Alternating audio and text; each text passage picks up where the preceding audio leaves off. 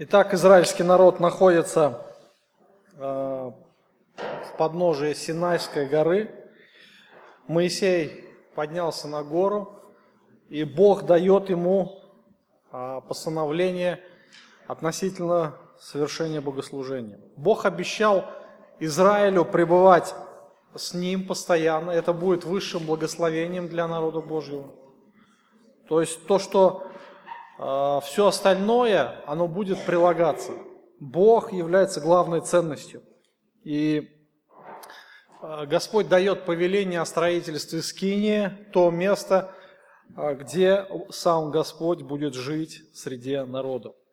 Скиния является центром жизни Божьего народа Израиля, и оттуда будут исходить все законы, постановления, все указания относительно жизни и устройства э, народа Божьего.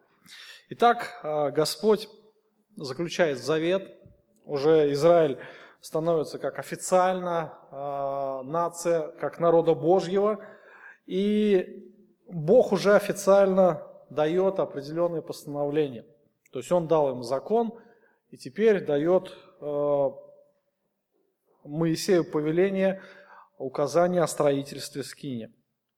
Э, мы с вами уже говорили о том, что э, ни один человек не способен исполнить закон, то есть каждый будет его нарушать. Почему? Потому что грешники, да, природа греховная. Хотим мы этого или не хотим, э, так или иначе, мы будем приступать законы, уставы различные. И поэтому ну, для того, чтобы человек мог очиститься, чтобы он мог принести за грех какую-то жертву, ну, необходимо было помещение определенное, где э, Бог мог как раз совершать прощение грехов. Итак, а в прошлый раз мы с вами а, говорили о том, что внутри скинии должен был находиться ковчег, ковчег откровения его еще называют. То есть это деревянный ящик, покрытый золотом, и внутрь ковчега должны быть помещены скрижали каменные.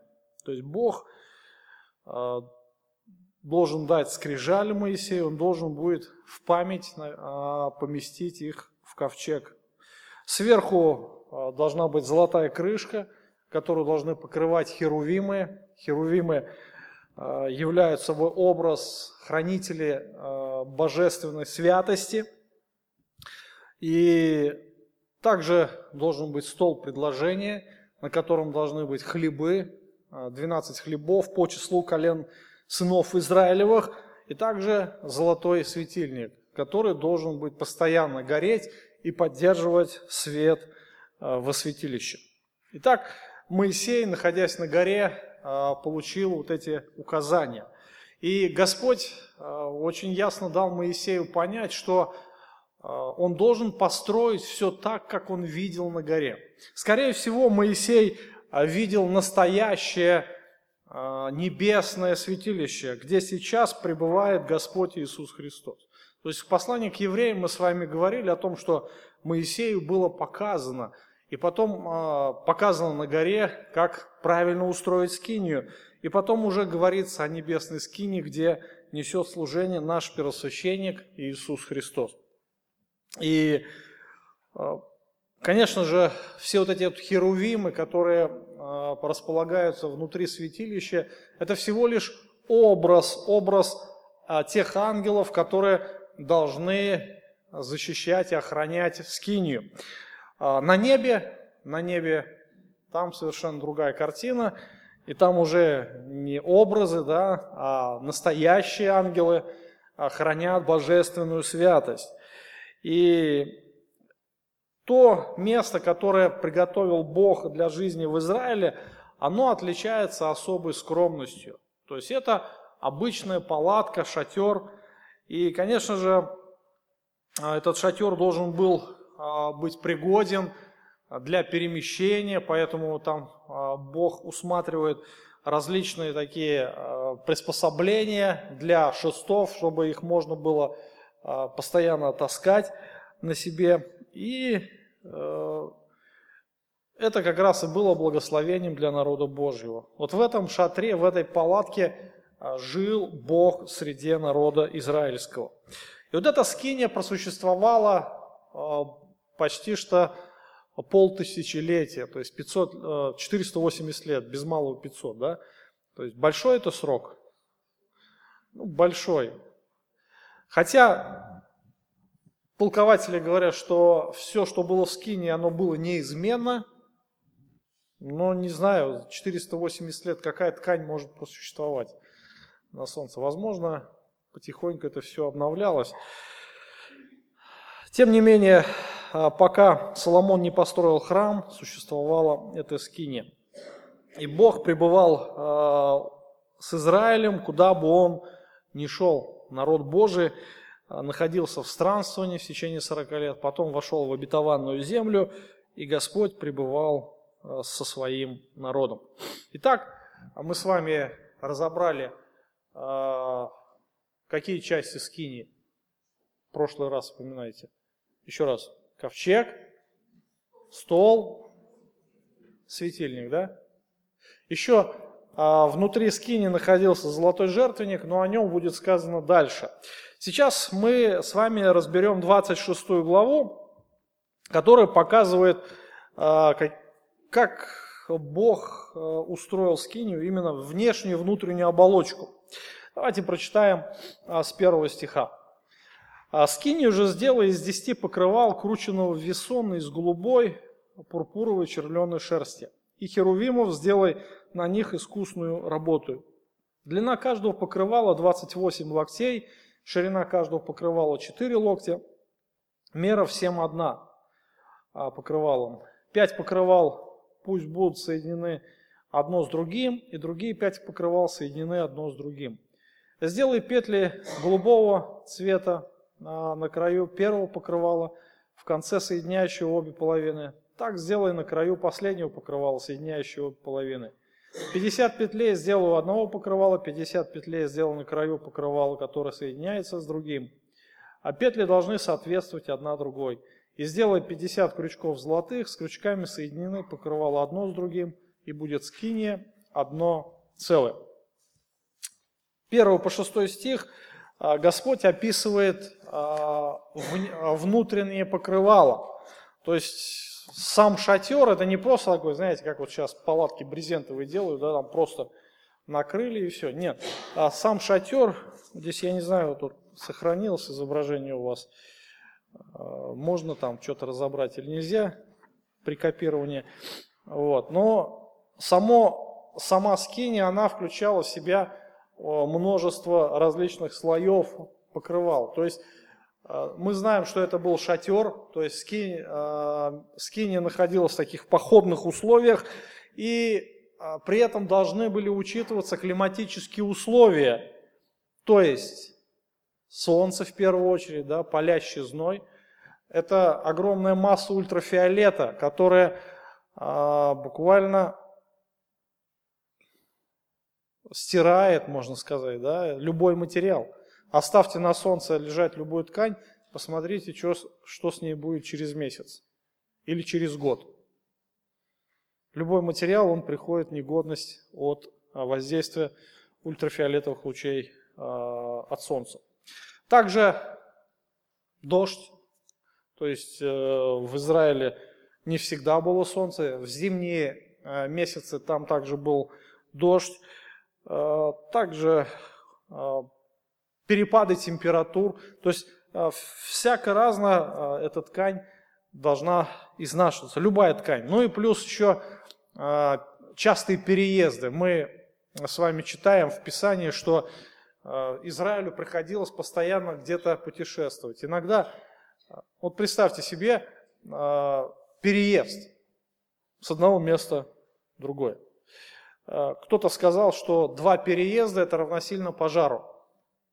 Ну, в принципе, я с ним согласен. То есть мне приходилось не раз, несколько раз переезжать. Вот. Фактически мебель э, от перетаскивания с одного места на другое, э, несколько раз вот так вот ее перетащишь, и она уже приходит негодность, все, начинает так вот ходить худуном, где-то где треснуло, где-то задел, кусок отвалился. и так далее и тому подобное. То есть, кто часто переезжает, особенно из, люди военные, они знают, что это такое. Вот. Скинию приходилось постоянно перетаскивать. Помните, да, а, при каком условии израильский народ переезжал, так сказать, с одного места на другое? А, то есть Господь, когда сопровождал в столпе огненном, да, и в облаке, а, то есть облако шло, израильский народ поднимался, шел за облаком. Облако останавливалось, Израиль останавливался, располагался, разбивал свои шатры и также разбивал скинию. скинию. То есть это был такой непрерывный процесс в течение 40 лет. На некоторых местах израильский народ останавливался длительное время, они могли по несколько лет стоять, а на некоторых местах они могли и несколько дней простоять. То есть все зависело от, от Господа, да? Господь пошел, и народ пошел. Господь остановился, и народ остановился. То есть Писание нам точно не говорит, не оговаривает, сколько Израиль делал остановок в течение 40 лет. Но мы можем предположить, что весьма много. Много. Ну и представьте себе, то есть вот э, ткань, да, Господь там повелел сделать ткань, весон, это, скорее всего, это льняная ткань, и, ну, она была плотная, то есть лен это весьма дорогой, э, дорогая ткань, и Бог э, усмотрел, что это должно быть еще, этот весон должен быть крученный. То есть нитка, она должна быть в несколько слоев кручена, чтобы ткань была прочная. А дальше мы видим, что вот эта ткань, она имеет между собой определенные соединительные связи, да, соединяется между собой соединительными крючками, а, которые цепляются за петли. Вот. А посмотрите на размеры, на размеры ткани.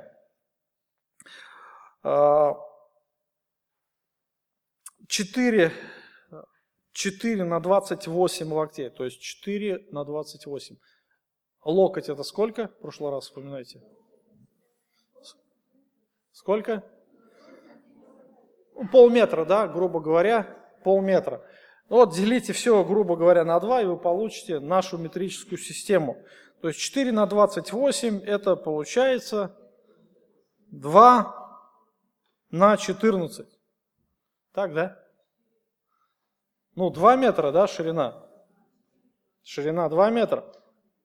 И 14. Это примерно как вот зал собрания наш. У нас, по-моему, 13, да? Или ширина 13? Длина 13, да? Вот. Вот представьте такой вот.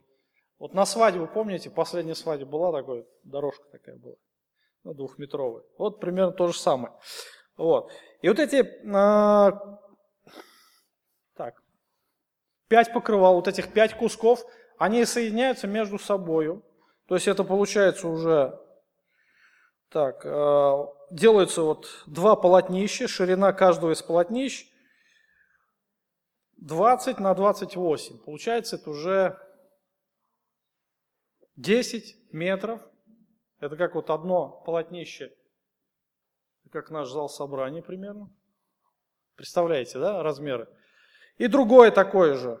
И в итоге вот эти два полотнища скрепляются между собой крючками. Все это соединяется. Почему 2 метра? Но опять же, толкователи говорят о том, что это обусловлено шириной ткацкого станка, которые были в древности. То есть, ну, они были двухметровые, получается. Это было максимум, то, что э, мог охватить ткацкий станок. Итак, э, весон. Весон – это то, что было покрыто снутри. Было покрыто снутри. Э, вот эта вот материя, она должна быть такого приятного цвета, приятного на ощупь. И здесь Господь определяет цвета, три цвета. Голубая, пурпуровая и Червленый, да? Голубой, червленый, пурпуровый. То есть, что такое пурпур? Ай? Ну да, темный такой красный, темный такой, между бордо, бордовым и красным такой наверное, как у Еремеевича свитер примерно. Что-то похоже. Вот. А, голубая, понятно, да? Голубой цвет. Как у Натальи свитер. Грифулин.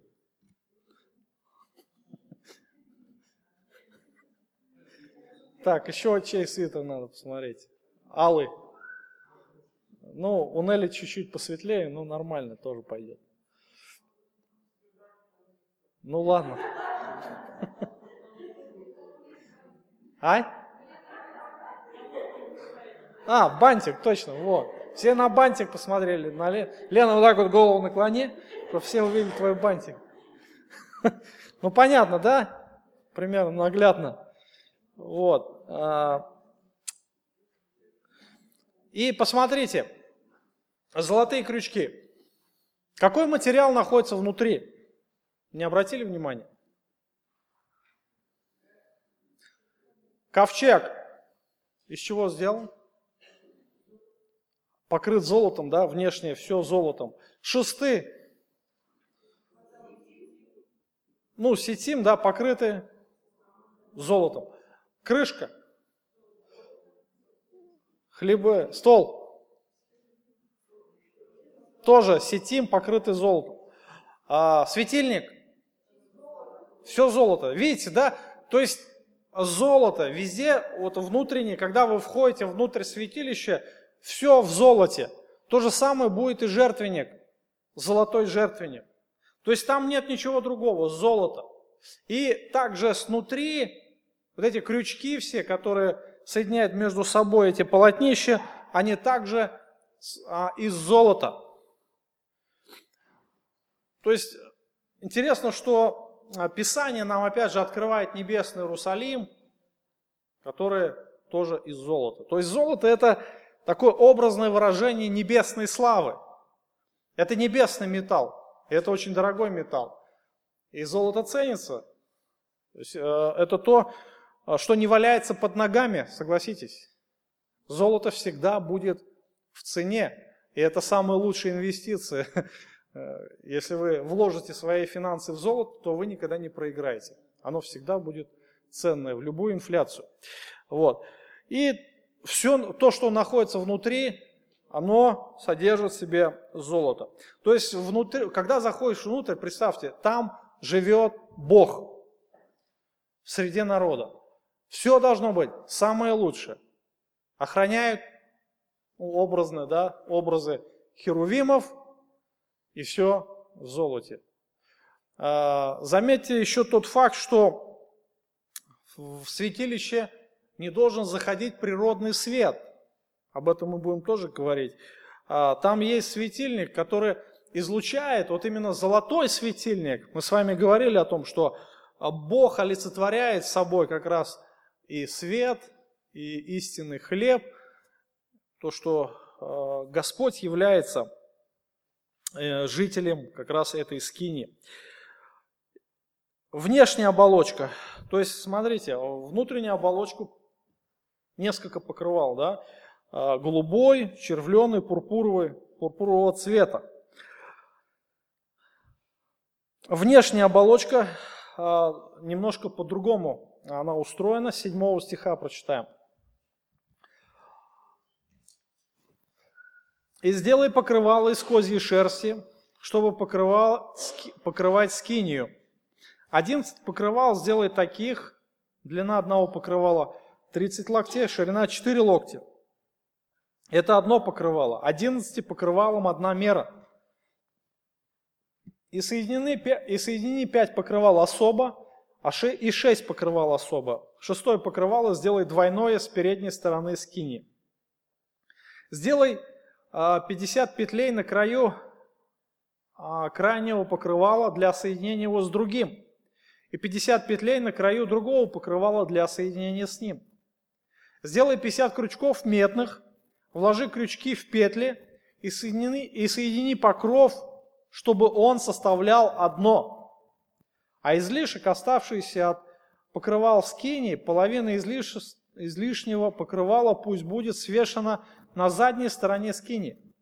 А излишек от длины покрывал скини на локоть с одной, на локоть с другой стороны, пусть будет свешен по бокам скини, с той с другой стороны, для покрытия ее.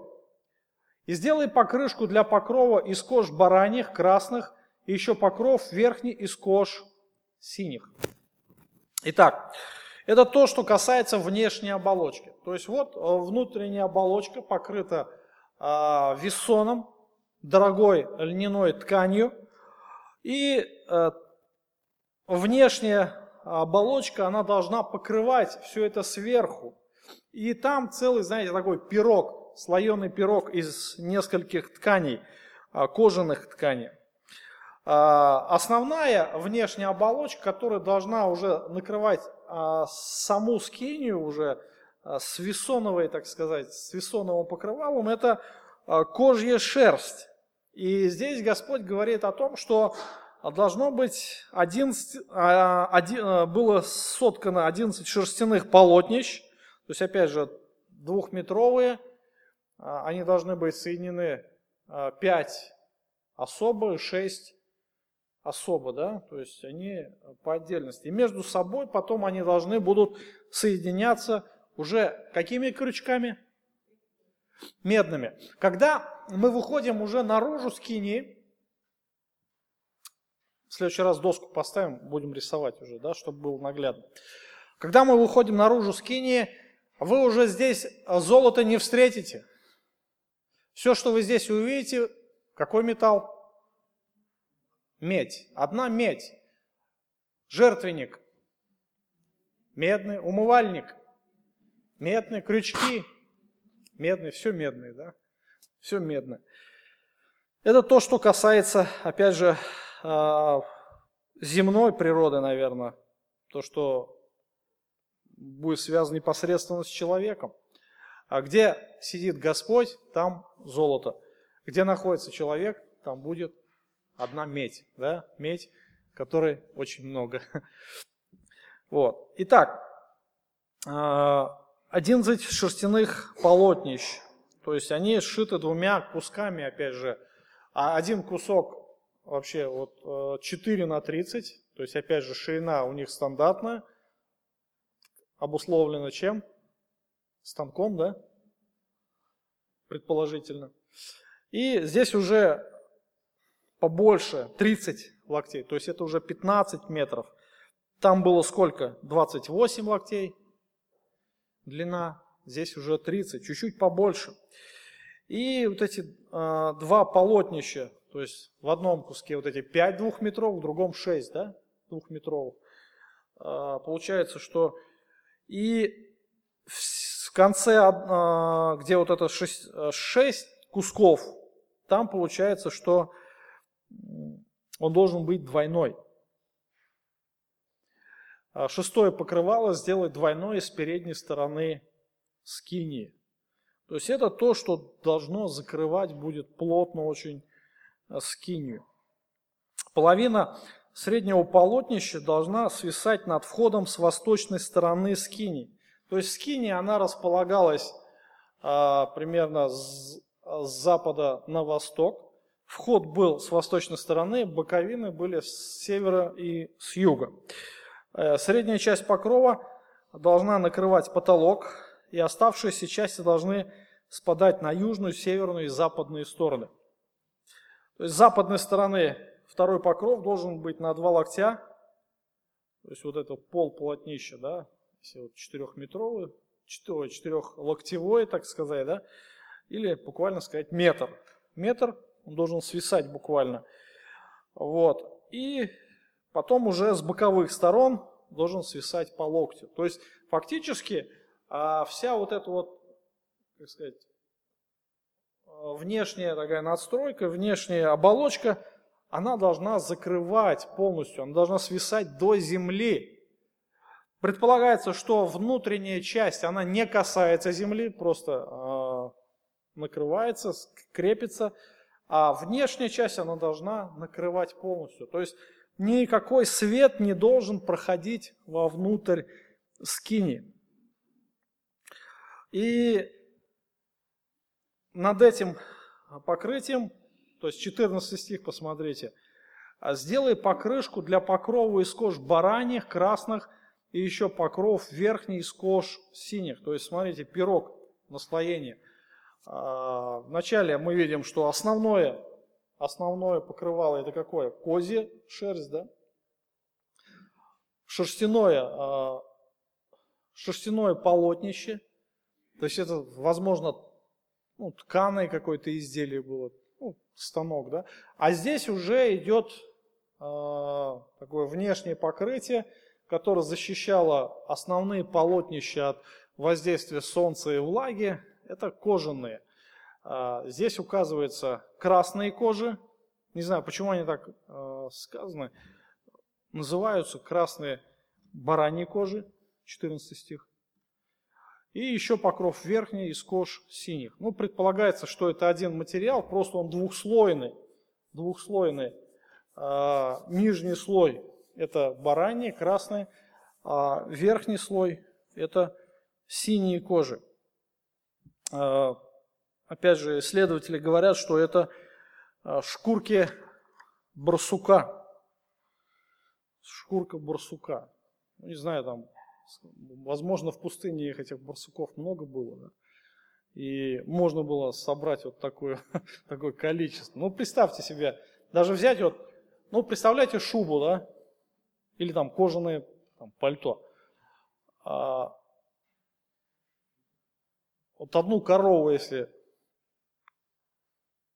сколько кожи там из нее выйдет? Корова большая, да, кожи много. А вот если козу,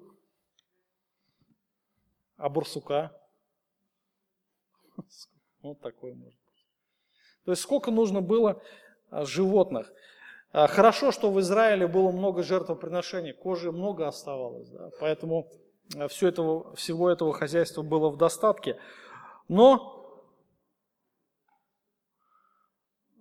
мы видим, что Бог усматривает все Э, вот эти вот э, материалы, он дает указания. Заметьте еще один такой факт, что Бог не дает того, чего не было вообще. Да? Все было в избытке, все было под рукой. И кожи были, и материал был, вероятно, ткацкое дело было там налажено хорошо. Все было под рукой. Итак, итак э, покрывало покрывало, а, а, внешняя и внутренняя вот эта оболочка описывается здесь в первой половине 26 главы. Но здесь на этом еще не заканчивается описание а, всего того, что должно было накрыть скинию. Вот эта вот вся оболочка, она должна держаться на чем-то, так, да? То есть должен быть какой-то каркас сделанный, каркас. И Бог опять же усматривает все вот эти вот вещи. Начинается с 15 стиха, он объясняет, а, каким должен быть каркас а, скини. Сделай брусья для скини из дерева сетим, чтобы они стояли. Длиною в 10 локтей брус и полтора локтя каждому брусу ширина. У каждого бруса по два шипа, один против другого. Сделай, а, так сделай у всех брусьев в скине. Так сделай брусья для скини 20, 20 а, брусьев для полуденной стороны к югу. И под 20 брусьев сделай 40 серебряных подножий. Два подножия под один брус. Для двух шипов его. И два подножия под другой брус для двух шипов его. 20 брусьев для, а, для другой стороны скини к северу для них 40 подножий серебряных, два подножия под один брус и два подножия под другой брус.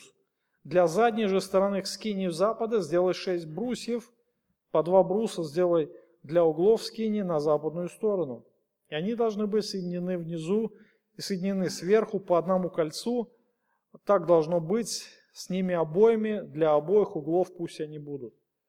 И так будет 8 э, брусьев для них серебряных подножий 16, два подножия под один брус и два подножия под другой брус.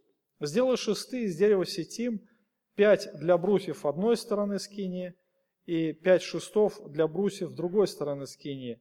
5 шестов для брусьев задней стороны скинии к западу, и, а внутренний шест будет проходить посередине брусьев от одного конца до другого. Брусья же обложи золотом, и кольца для вкладывания шестов сделай из золота.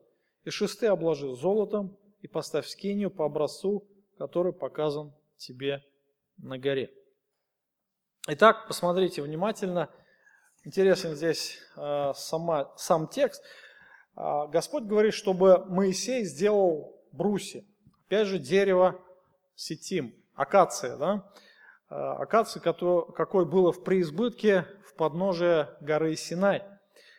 И э, он говорит о том, что бруси будут составлять как раз каркас этой скинии, а, дерево выбрано не случайно. Со временем акация она становится еще прочнее, оно фактически не разлагается, и ее не употребляют различные там насекомые, короеды и прочее. Вот. Так что вот этот каркас, он весьма на долгие времена. И этот каркас предназначен для того, чтобы держать покрывало скинии, то есть устанавливается достаточно прочно и связывается между собой вот этими шестами. Шестами. Все это а, стоит очень крепко, иначе любое там, веяние ветра и этот шалаш, или как его, скинию эту, да, унесло подальше. Потому что в пустыне очень часто дуют ветра. И Господь, конечно же, усматривает а, всю эту конструкцию, чтобы она была прочной. Посмотрите, а, сделай бруси для скини из дерева сетим, чтобы они стояли длиной в 10 локтей брус, полтора локтя каждому брусу ширина. Длина сколько? 5 метров. А ширина?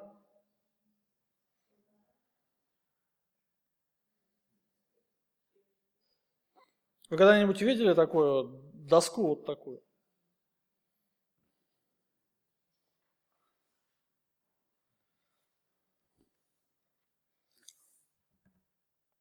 Вот здесь интересна э, информация. Составные части каркаса скини называются по-еврейски кереш. Переводчики обычно переводят его как брус. В нашем, в, у русского читателя сразу, что такое брус?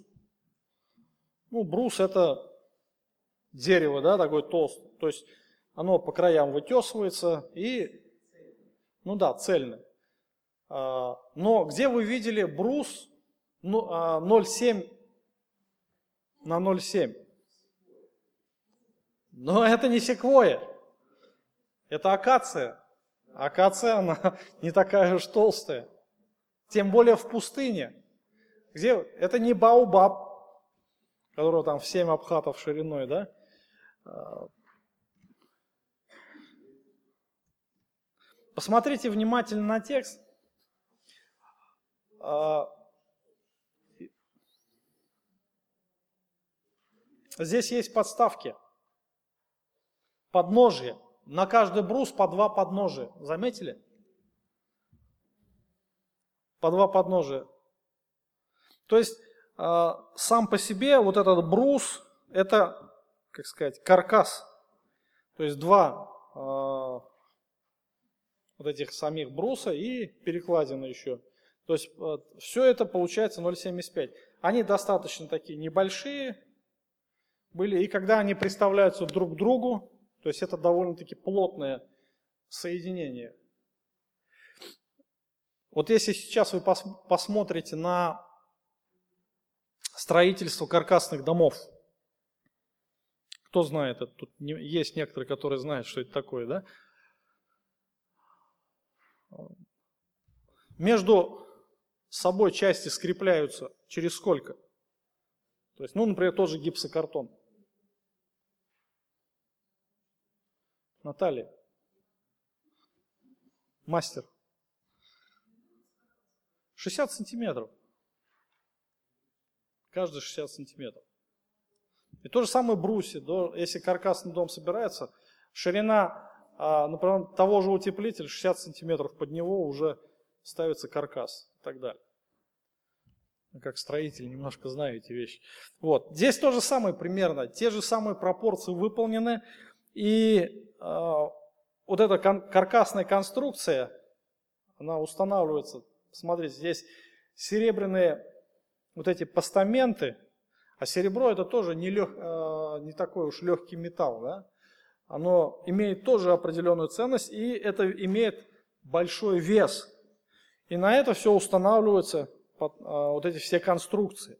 Между собой они скрепляются и плюс еще укрепляются шестами. Вот эти, опять же, золотые шесты между собой. То есть конструкция достаточно прочная. Даже если будет сильный ветер, вот, эту всю, а, вот эта конструкция устоит. То есть Господь является совершенным конструктором. И Он знает все климатические особенности, что может быть. И, конечно же, Он усматривает а, с учетом всех этих климатических особенностей саму конструкцию скини. Если мы помним Ноев ковчег, то Тогда еще не было развито в допотопном мире калиброст... кали... кораблестроение, извиняюсь. А корабли еще не так часто строили. Вот. И Ной построил самый большой корабль на то время в мире. Огромный лайнер, примерно за сто лет. И причем конструкции ковчега ему дал Господь. И во время вот этого мощного шторма, который называется потоп, ковчег выдержал. Взять тот же Титаник, при первом же рейсе он рухнул и утонул. Да? Ковчег выдержал. Почему? А потому что Господь конструктор.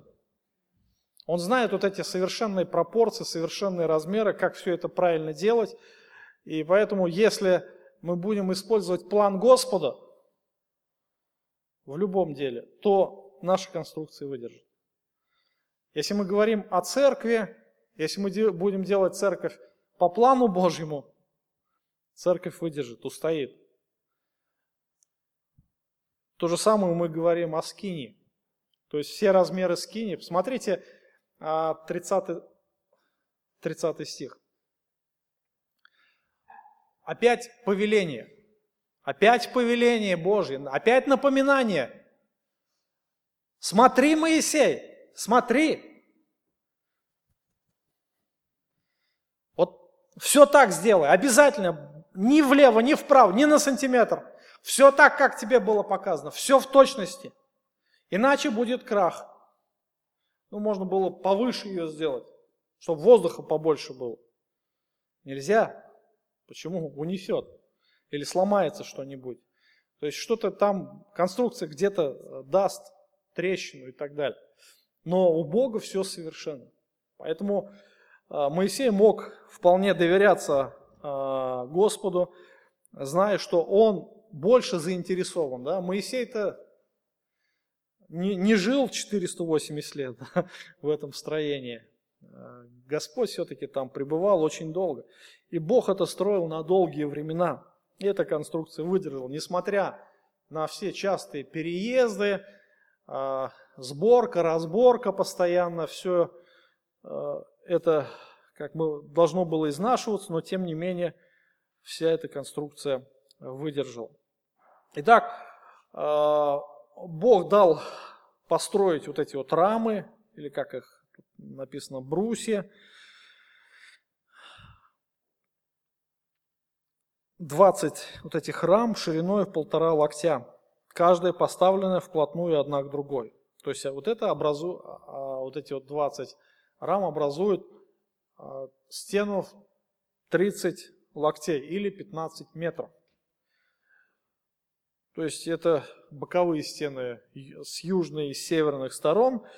И другая, западная сторона состоит из шести таких рам. А, то есть это 9 локтей, примерно 4,5-5 метров. Ну, как вот по залу собрания, да? Есть она такая, вот такое было помещение. Оно было вытянутое, длинное и э, разделено на две комнаты. То есть это была двухкомнатная такая палатка, жилище. Э, сейчас тоже в спортивных магазинах встречаются подобные палатки, да, двухкомнатные. Вот скини была что-то что представляла из, э, как раз из этой области. А, у этих брусьев были шипы. А, для чего? Для чего вот эти шипы? То есть вот это определенные выемки, выемки, а, которые, которые держали, держали их на серебряных подножьях. То есть там все было смотрено. То есть они, были определенные пазы, и вот эти вот выемки, все это вставлялось, вот эта вся конструкция собиралась, скреплялась между собой, и твердо стояла. Господь все усмотрел. И вот эти брусья соединялись золотыми кольцами у основания и вверху, то есть наверху и внизу, и все это скреплялось а, при помощи шестов, проходивших как раз через эти кольца. То есть конструкция была достаточно прочной. А, итак, стены мы знаем, потолок мы знаем из чего, да? Пол из чего сделан пол? А? Ну, некоторые, знаете, читал несколько толкований, столько мнений на этот счет. А, некоторые говорят, ну, наверное, пол тоже был из досок. Ну, как вот можно войти в такое прекрасное убранство, там, жилище, да, все только красиво, и тут земля, грязь, пыль, ну как вот так можно? Ну, немножко, я думаю, что э, по-другому нужно мыслить. Если бы, смотрите, э, важен был материал, то Бог бы, наверное, это все усмотрел, согласитесь. То есть, если Бог усматривает все крючочки, все вот эти шипы, выемки, как конструкцию, все, все, все, все, до такой степени, до такой мелочности, Он все усматривает. Почему? Потому что это важно. Но если Бог ничего не говорит про пол, значит и не нужно говорить. Если бы нужно было сказать, что он должен быть деревянный, он бы точно сказал бы. Потому что это было бы важно. Но мы не видим никаких здесь указаний. Вы знаете, это для нас людей, для нас людей земля ассоциируется с чем-то грязным, таким пыльным, да? Но для Бога вообще это не проблема. Он же дух, ему какая разница, деревянный пол будет или же земляной. Какая разница, где жить духу?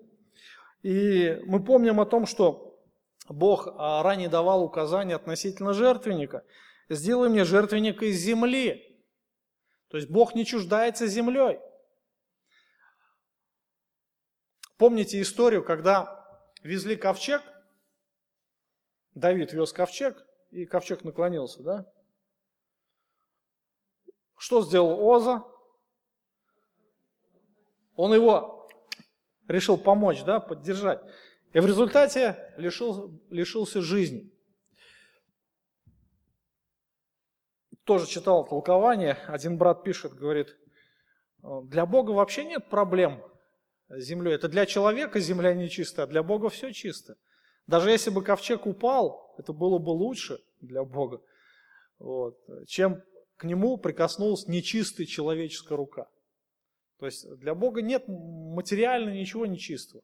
Но именно нечистота больше э, духовная, да, когда человек больше осквернен э, нечистотой, греховной нечистотой. То есть, а для Бога вообще нет проблем. Там земля или песок, или дерево, или золото. Вообще для него никаких проблем здесь нет. Поэтому э, мы ну, предположим, что пол все-таки был земляной. Почему? Потому что ничего не сказано. Если этот ковчег внесли в какое-то помещение, палатку где-то сделали, может быть, на какой-то там деревянный поставили, тоже нет проблем. Э, пол есть, какой есть, да? Если это в пустыне, песок, пусть будет песок. Если это земля, пусть будет земля. Если это камень, пусть будет камень. Если это дерево, пусть будет дерево. Итак, 30 а, стих, вновь хочется напомнить о важности, точности постройки. Моисей должен был быть весьма послушен и должен проявлять был ревность именно в этом, в точности, да, в точности. А, опять же, хочется сказать следующее, что не зря было Моисею сказано о том, чтобы он сделал все точности. Вот именно Господь так вот его призывает, особенно трепетно, тщательно, щепетильно, да, смотри, Моисей, вот как бы вот как вот э, отец ребенка маленького наставляет, смотри, я тебе говорю, вот так вот сделай, обязательно сделай вот так. И несколько раз надо повторить, чтобы он понял, да, и вот Моисей как маленький ребенок, вот Господь ему вновь вот говорит, вот смотри, обязательно, ни, ничто не искази. И Моисей должен был это все а, в точности исполнить. Что он и сделал, да? А, вернее, под его руководством было все сделано. То же самое мы с вами говорили про Ноя, да? Бог Ною сказал, сделай все в точности, и Ной сделал все, как сказал ему Господь. То есть в этом есть определенный успех. И это определенное, опять же, назидание для нас, чтобы мы делали все в точности, как говорит Господь. Иначе Иначе все будет разрушено. Иначе постройка нашей духовного дома, она не выдержит. Пусть Господь нас благословит в этом. В следующий раз мы с вами продолжим уже изучать с 31 стиха. Какие вопросы?